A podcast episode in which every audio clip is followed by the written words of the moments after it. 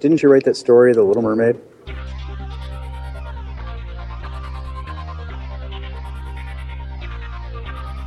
Do you want to have conversations with the Adventures in Angular crew and their guests? Do you want to support the show? Now you can. Go to adventuresinangular.com/forum and sign up today. Hey everybody, and welcome to episode 19 of the Adventures in Angular podcast. This week on our panel we have Lucas Rubelke. Hello. John Papa. Howdy everybody. Joe Eames. Hey there. I'm Charles Max Wood from devchat.tv. I just want to remind you quickly to go sign up for JS Remote Conf at jsremoteconf.com. It's an online conference I'm putting together. We also have a special guest, and that is Mads Christensen. Hello. You want to introduce yourself really quickly, Mads?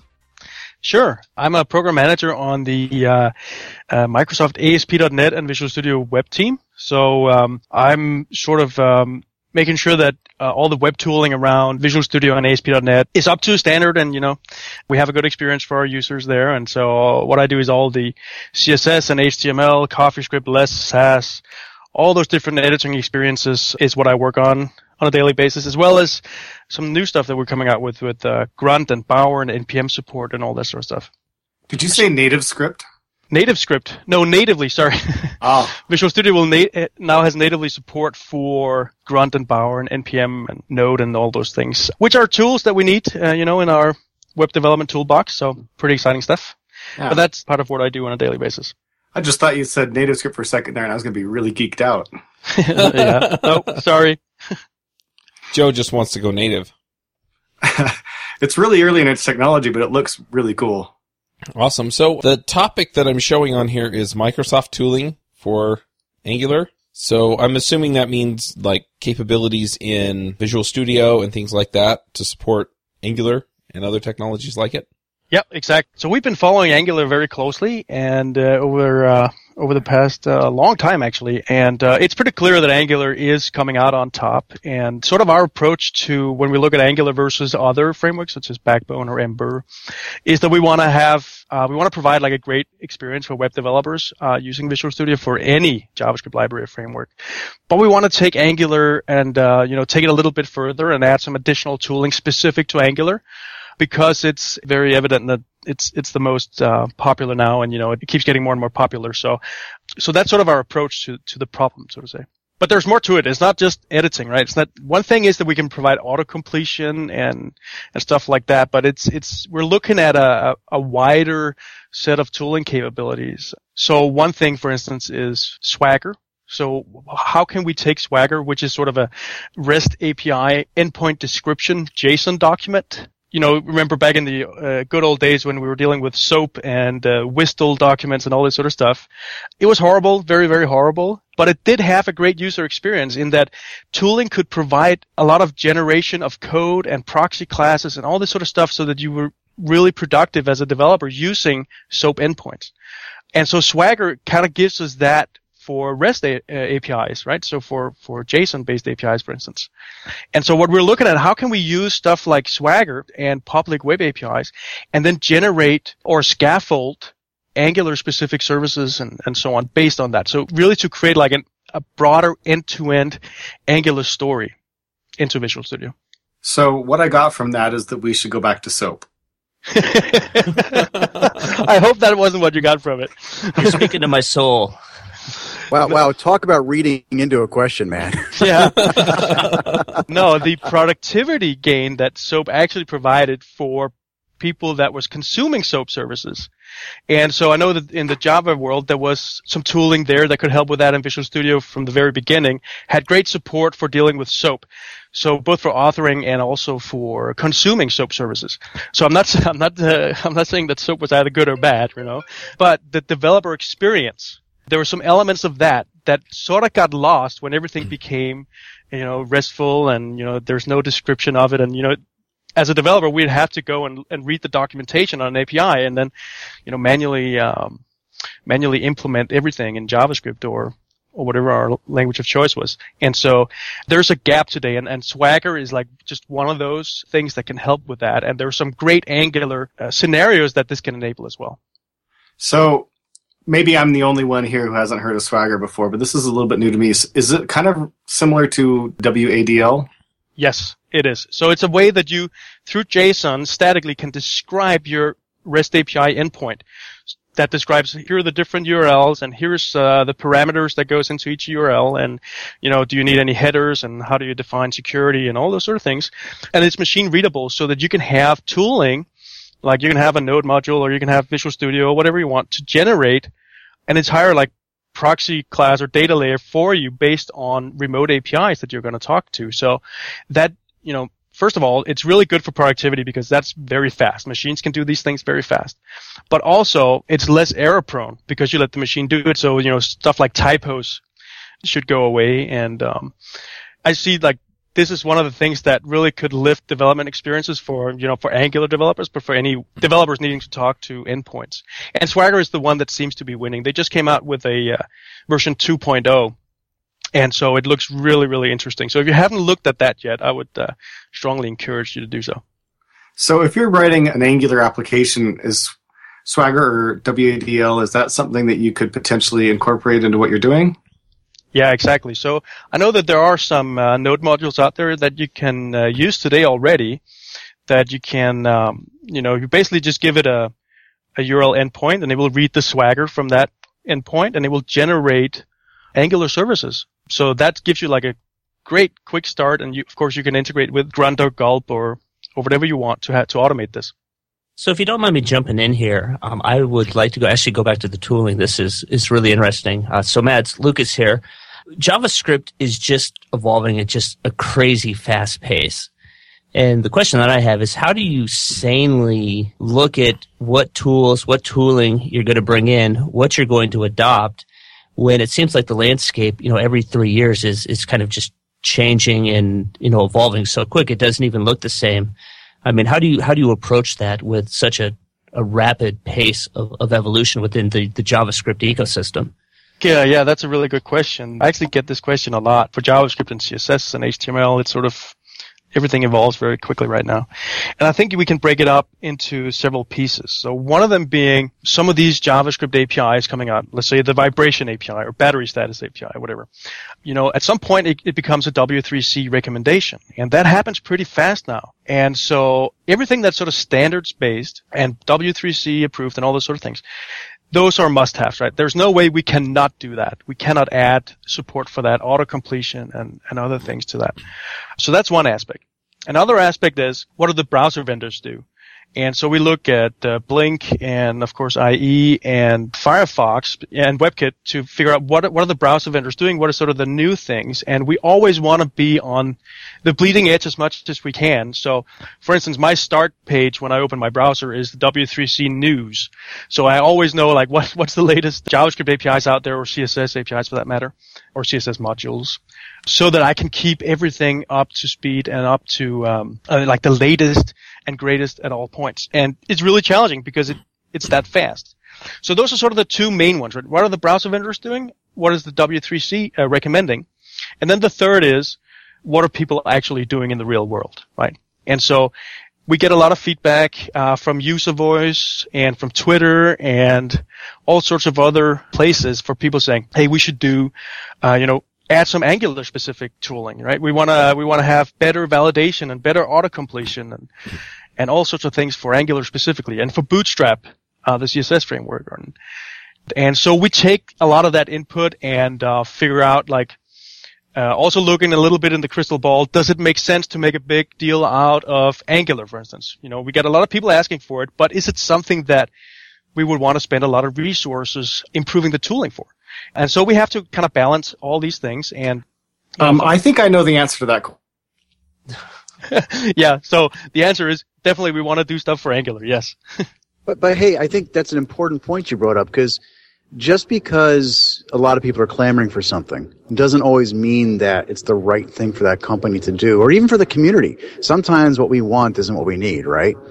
So I think just because, especially in this world of, you know, JavaScript flavor of the week or web component of the week kind of thing comes out, where, you know, Angular doesn't fit in that category, but how does Microsoft differentiate between, wow, a lot of really vocal minority people are speaking up about this, or is it just, you know, something we look at in that sense, or is it something we look at, wow, this has got some staying power and we need to go after it? I mean, how do you differentiate between what's real and what's more temporary? Yeah, that's sometimes very difficult, especially early on when projects start out, because let's take jQuery as an example. Back then, you know, we had a lot of different general purpose JavaScript libraries out there. jQuery was one. We had the Dojo toolkit, we had Prototype, and all these other ones. And at that point in time, you know, jQuery hadn't won, right? And so sometimes when it's like that, and Microsoft, we actually shipped in Visual Studio support for jQuery, and we did that right around the time the version of Visual Studio that came out right around the time when jQuery won. But we actually prepared for this maybe a year before, when it was still an open question, like who is jQuery going to be the one all be all or what? And so we kind of just looked at it and said, okay, we kind of feel that the user experience around jQuery was a little bit better than the other ones, and it just so happened to be lucky for us, I guess, that jQuery won. But it could have been some of the other libraries. So we don't always know, and you know we're humans. So, but we try to make the right choice based on all sorts of different factors, and it can be difficult. And I think, yeah, jQuery. I used that because that was the first one. We did Bootstrap as well. So at the time Bootstrap came out, you know, there were other things, Foundation and the other ones, and I think Bootstrap was the right choice. But it's not a clear winner, right? Bootstrap is very popular, but you know, what about Foundation? What about Skeleton? What about the other CSS frameworks? It's not as clear as jQuery was. And I think you guys have different levels of commitment, I would say. So some of the times, you know, you're kind of just dating the framework, you know, like Knockout. I felt like you guys did some things for the tooling to light it up inside of Visual Studio, but you didn't go all in on it. And I think that was probably a good decision with that, where it's a popular in a framework. We need to have some support for it, but you know, you kind of limit where you go. But then other ones, you're not just dating it. You know, you're kind of going in for the long haul, like a jQuery or a Bootstrap. Is that kind of how you'd categorize Angular? Were you doing that, or would it be more like the dating period? I think right now we're sort of in between dating and long haul. We're definitely betting on Angular, but as you all know, the landscape is changing, and with 2.0 coming out as well, we have to think about how we're going to implement things to, you know, maybe have like a provider model. So we have a 1.3 and a 2.0 provider that will feed auto-completion into the HTML editor, for instance, in these two different scenarios. And so we have to look at the implementation and the time we spend and the resources we throw at this, because as in any other software team, the resources you throw at one feature, you know, you're taken from something else. So it's always a balance act. But so you're saying you gave Angular a drawer in your dresser, right? Yeah, exactly. They sort of moved in, but we're still working on the implementation, and it's actually starting to look really, really good. And I'm so excited for the stuff that we're going to do with Angular. But back to your Knockout point, I mean, we took a bet on Knockout, and that was before there was a clear winner on any sort of data binding framework out there. And we sort of stopped. We figured out that this was, you know, Angular came out and Ember came out and so on. So, and Knockout wasn't used as much anymore, and so we kind of stopped. We did smaller things to Knockout from that point on, because we have to react, right? Because if we spend time on Knockout, we can't spend time on Angular, for instance. So it's always a balance. And that's sort of the curse of the program manager, right? To figure out what is that balance. And, hey, but it keeps my job interesting, at least. One thing I want to say, though. So we have this free extension for Visual Studio called Web Essentials. So there's a lot of cases where we simply just have no idea either how to create tooling for a specific framework or a specific structure or W3C standard, for instance. And so we want to try it out. So we use this free extension called Web Essentials that anyone can install into Visual Studio. That's sort of our playground, and where we put all the cutting edge, very modern sort of web technology, just to see how it lands. Will it stick? Does users like this? You know, and we iterate on it, and we get feedback, and we get community contributions. It's all open source. So the community helps us out there and tells us what they like and what they don't, and they give us a pull request to fix stuff. And at some point, when the feature is baked, we can move it into Visual Studio proper. And so some of the Angular stuff actually started in Web Essentials, and then later on was now we're moving it into Visual Studio proper. So there are different ways we can get around our, you know, our ignorance, I was about to say, but like when we have those things where we simply don't know who's going to come out on top of these different frameworks and so on. Make sense? So, Mads, how do you support, let's say, technology X, but do it in a way that it doesn't come at a cost for, let's say, technology Y and Z? So obviously, you know, Angular is a really strong framework. It's doing well. But let's say you had somebody who wanted to do a .NET/Ember project. Is how would you kind of support Angular without being restrictive and forcing developers down kind of a certain path? That's a good question, because a lot of people, they want zero restrictions and zero guided paths, right? They know what they want to build and they know what components they want to use. And then you have another group of developers, they sort of look for a prescriptive path. And so we have to cater for both scenarios. So when we come out and say, hey, we suggest that you use Angular and Bootstrap. That's our official statement. Like when people ask, we actually say Angular and Bootstrap. And for some people, that's not what they want. So we have to make sure tooling works if you want to, let's say you want to replace Angular with Ember, for instance. So the way we kind of go about it is that the foundation or the fundamentals of what constitutes a good IDE, in this case Visual Studio, has to be in place, right? So for JavaScript, HTML, and CSS, and Less, and Sass, and all this sort of stuff, we have to make sure that at the bottom of everything that we have a super solid foundation so that when we want to add features on top of that specific to Angular or Ember or whatever that might be, we can do so without sacrificing anything else, because the level of support that's general, that's shared across any framework, JavaScript framework, for instance, is super high, right? So we don't look at it as we're sacrificing Ember for Angular. We're looking at is we want to create the best experience for Ember that exists, right? That is the goal. And, insert your framework of choice here, That experience in Visual Studio for your favorite framework should be the best that you can get from any IDE. What we're just saying is we're going to add a little bit extra to Angular. We cannot be specific to each framework out there because there are literally thousands of frameworks. So we cannot add specific tooling to all of them. We have to pick and choose. And so we're doing that with Angular, but we're not doing it by sacrificing any other experience because the foundation is sound across all of them, if that makes sense. Great answer. Thank you. So, Mads, we're talking about all this cool stuff, but the thing I'm really looking forward to is the Angular stuff that you're talking about and what's coming down the road. And I know you can't share with us a lot of details, but what I'm asking you to clarify a little is I see a lot of cool stuff coming out with Project K, and it's all server-based, and I saw the tag helper stuff that Damien and Scott Hunter have talked about on different podcasts, which is all server-based generation of client code. But what kind of things do you see or envision that could happen for the client-side space, irregardless of what's on the server? Yeah, I think so. For the Project K you were mentioning, that was the code name for ASP.NET 5, the next version of ASP.NET. And so, so we can have since ASP.NET, of course, is a server-driven platform and language, we can let the server add some stuff for the client. So, and that's for a productivity gain. That's also for basically what we've built with ASP.NET is to have Angular directives or actually web components on the server. It's really, really cool. So the W3C web components and Angular directives are sort of similar in some aspects, right? And we're going to have the same capability on the server.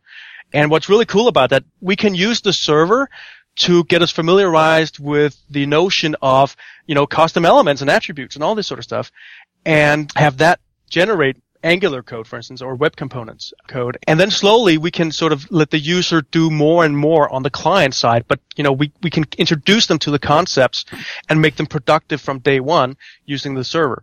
So that's one aspect. And I'm really excited about the possibilities there, actually.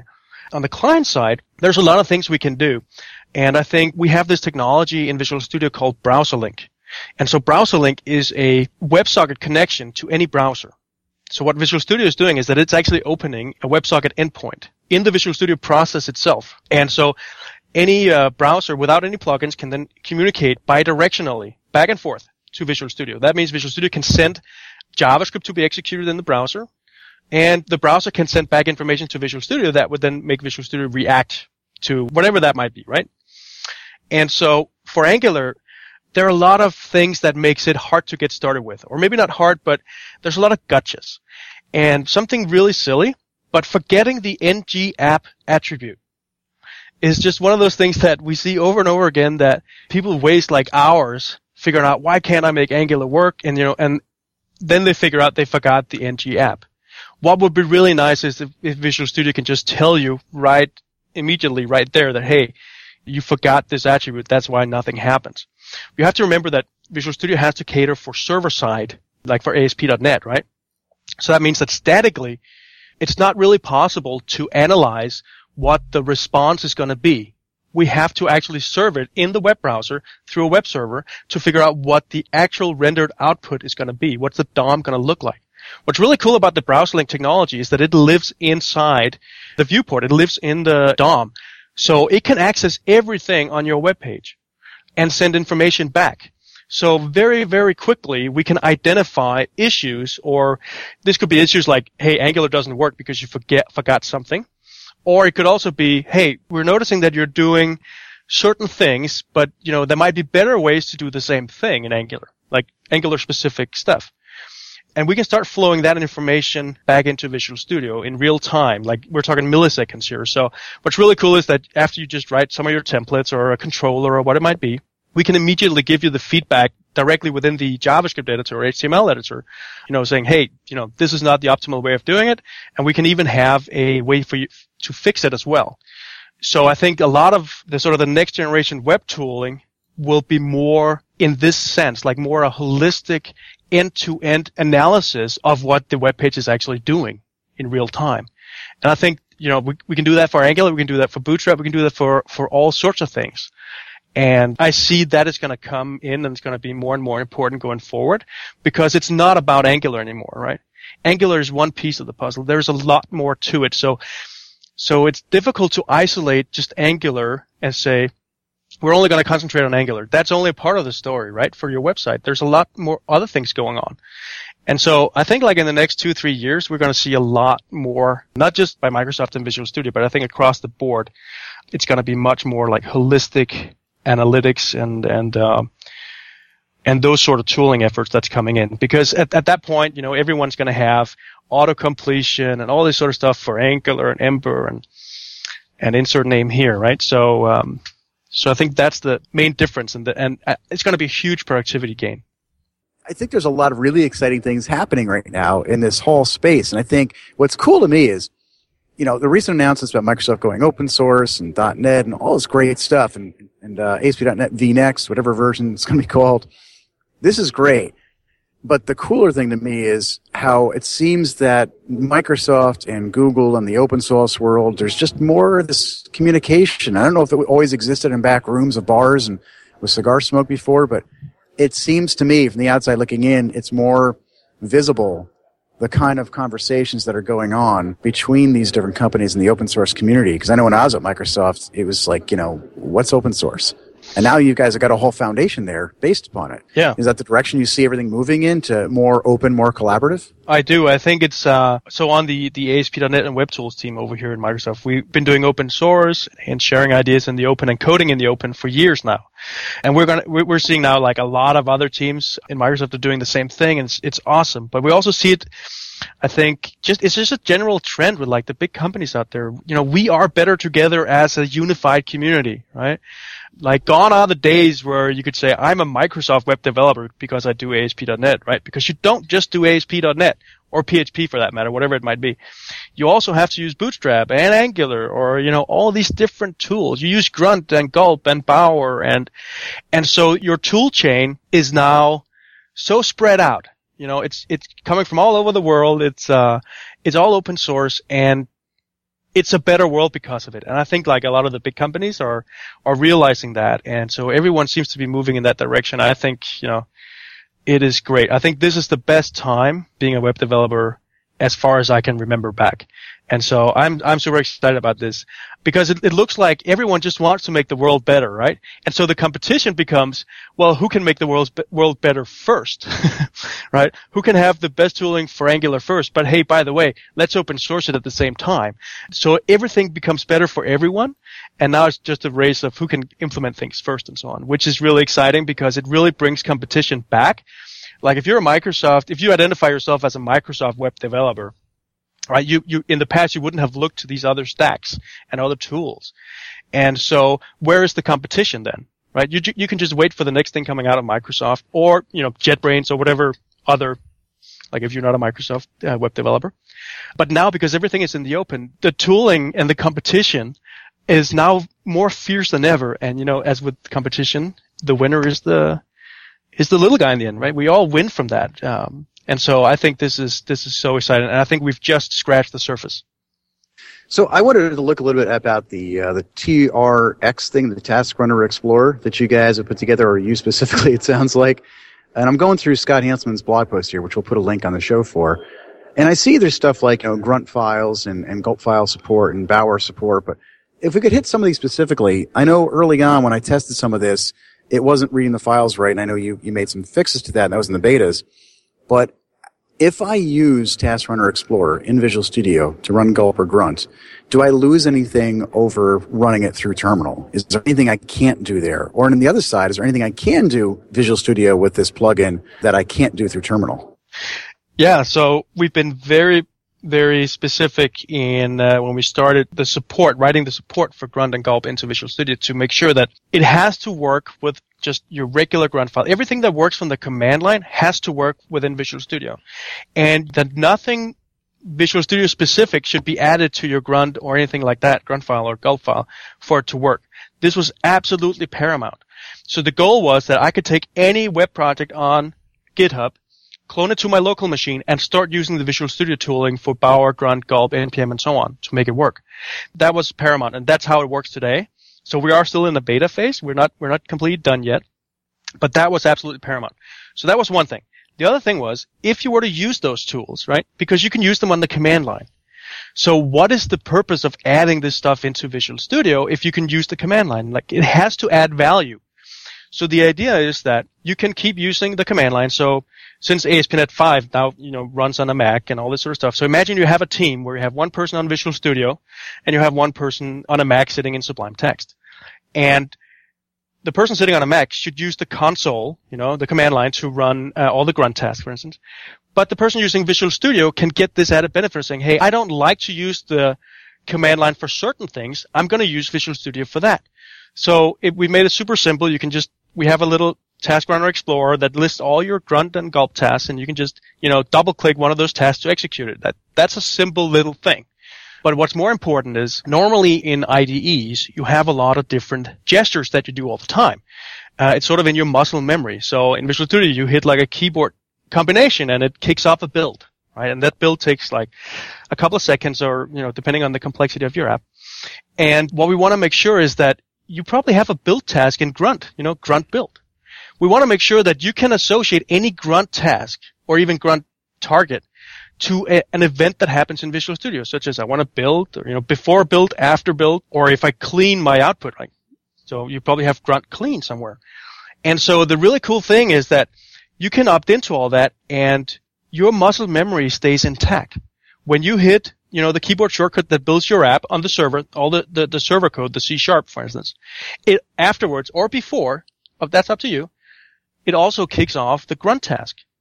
And so this is really cool for productivity and also easing people in to using those tools, because they don't have to learn new gestures or anything. They can keep using the principles that they've known for years for software development using Visual Studio. And then the final thing is Grunt Watch. So Grunt Watch is really cool. It's sort of this file system watcher that makes sure that every time you change the file, that it then runs the right grunt task or gulp task to do bundling and minification and compilation and of less and coffee files and so on. And what we're doing there is saying, hey, when you open the project in Visual Studio, your web project, it automatically starts the watch task, right? Because that's probably what you want. So you can set it up to do that. And we then have this console that where all the output is streamed into Visual Studio. So there's a console there. You don't actually need the console at all to do any of this stuff. But what's cool is, because we sort of executed in the context of Visual Studio, we execute grunt and gulp, the output we can start analyzing. So what we're looking into is when you run JS hint or you run karma, jasmine tests or whatever, that we can scrape that output and give you immediate feedback directly within Visual Studio. So if you're in a JavaScript file, you know, you forgot a semicolon, you save the file, we can immediately give you that JS hint warning right there in the editor where that semicolon is needed. So you don't have to always go to the console to see what happened, you know, and you forget about it, then you have to come back and all these sort of things. It just becomes a normal part of the workflow. And the same for tests, right? We can populate we have like in Visual Studio, we have this test explorer or test window where all your unit tests are. We can start feeding all the information in from Grunt and Gulp about your tests and have a full integration there. So the idea is that you decide at what level you want to use the Visual Studio tooling. And sometimes you just want to use the command line, but you decide at what level you want to have Visual Studio help you out. And that's important. So that brings up a lot of interesting questions. That sounds all great, and I want to make sure I understand something. So when I'm using Gulp and Grunt, or one or the other, I probably wouldn't have both, right, in my project, in TRX, would I be modifying those files? So when I add those post-build or pre-build or things like that inside of Visual Studios or TRX, would they be modifying the Grunt or Gulp file, or where is that stored? Yeah, so we've been back and forth on this for a long time, and what's happening and what we're end up the solution we're going for is that it doesn't change the Grunt or Gulp file except that it adds a comment at the very top, and that's basically just a commented out JSON object that says, after build run the name of this Grunt task, and we have to save it in the Grunt file or the Gulp file JS itself, because there is really no other ways to put it, because you can have a Grunt file that's part of your project, right? It's in the project root, but then you can have a Grunt file, instead of putting it there, you can put it higher up in the folder structure. So let's say you have two projects, you want to have it, above those. So there really is the whole notion of a project, Grunt and Gulp has no idea of what that means. It's just a file on disk that, and you can run it. But the idea of projects doesn't exist. So we have nowhere to store this. And so adding a comment at the top is sort of the only way we can do this in a good way. So yes. Okay. So that's cool. You're a little bit intrusive, but it's not going to get in my way of my coding in any way, which is cool. Exactly. And if you delete them, you just lose the bindings to the events in Visual Studio. No harm will come of it. So it's up to you, right? We're actually looking into are there other things we can do, like store the information in a separate file somewhere next to Grunt file or Gulp file JS? And I don't know how I feel about that, because that's the thing is if you create yet another file, it's just one more thing I've got to maintain somewhere. So yeah, I kind of like the idea of maybe even put a comment at the bottom of the Grunt file. Get it out of the way. Yeah, exactly. So we're looking at optimizing that and figure out what's the least intrusive way we can do that. What do you think about, you guys mentioned Bower and you mentioned testing, so I've got two questions on there, and I'll kind of let you answer them. I've seen some of the Bower integration you have now, and the direction I'm leading people towards, and maybe this isn't the one you guys want, but if I'm building a package, and instead of using NuGet for client-side libraries, I'm talking Bower these days. So even in Visual Studio, which the hesitancy I have there is, in the past, Microsoft has wanted to create tooling, and they kind of said, well, we like this thing like Bower, but we're going to make you go down this particular road with it. If I use Bower to Visual Studio, do I get the autonomy to use it the way it's intended, meaning I can put the Bower folder anywhere I want and install the components and use the full power of Bower, or am I restricted in some way? And then the second question is related to Karma. Can I do Karma running of tests with Angular inside of Visual Studio and then see all the, my 1,000 tests with the red, green, and all that kind of stuff? All right, so first question first. So for Bower, the idea is that just like with Grunt and Gulp, like it should work exactly like you want it to work. Everything you can do on the command line should be supported, right? I should be able to clone any website on GitHub that uses Bower, and it should just work. And so that's the philosophy here, and it does just work for that. So it doesn't have the legacy that NuGet kind of brought, where it was very opinionated about what folders to put JavaScript in and all sorts of and things like that. Like there is nothing like that. You can drop a .bowerrc file and rename the folder, and the tooling will still work. So that's the idea, right? Use it exactly the way it was meant to be used, and Visual Studio will just do that. It will just support you in doing that. That's very, very important. And so the reason why we're saying, okay, let's do Bower instead of just doing NuGet, which sort of had been the approach before, is that everything is on Bower. The world is on Bower. And the better experience is right there. So that why reinvent the wheel? Like the internet already decided that this was a good idea. So at the end, the internet wins, right? That's just how it is. So why try to force a lesser experience onto people when there already are good experiences out there? Now, granted, Bower has some problems, right? And you can use NPM in the exact same way, right? And you can use NPM instead of Bower if you want that for some of the packages, and we will support that equally. You get full auto-completion for package names that we get directly up from the NPM registry and from the Bower registries as well. So we give you that full editor experience. So when you just edit Bower JSON or package JSON, we give you that full fidelity auto-completion, not just for the structure of the JSON file, but for the individual package names that you want. And so it's really a rich experience. And again, you don't have to go to the command line. Right? Just save the file, and things are being installed for you. I don't think you can hear that, but that's the sound of all the developers listening, clapping, and saying thank you for not forcing us into a corner. Yep. That's great. Well, so for your other question was, what about your Karma test? So we don't have that yet. And so the idea is that the Task Runner Explorer in Visual Studio, which is what runs all your grunt tasks and gulp tasks and so on, is completely extensible. So I'm already talking to people that want to build support for other things than grunt and gulp. So we have some script CS built systems out there, Broccoli, Brunch, and so on, would be interesting to pull in. It's all extendable. And what's also extendable is the way that you can write an extension that reads the output from the console and identify, maybe using regular expressions or however you want to do that, I can read the output from Karma and says, oh, this Karma test failed and this succeeded and so on. And then integrate that with the entire Visual Studio extensibility APIs, right? And so there's an extensibility API for the test adapters that gives you that test window in Visual Studio. So you can flow everything through there.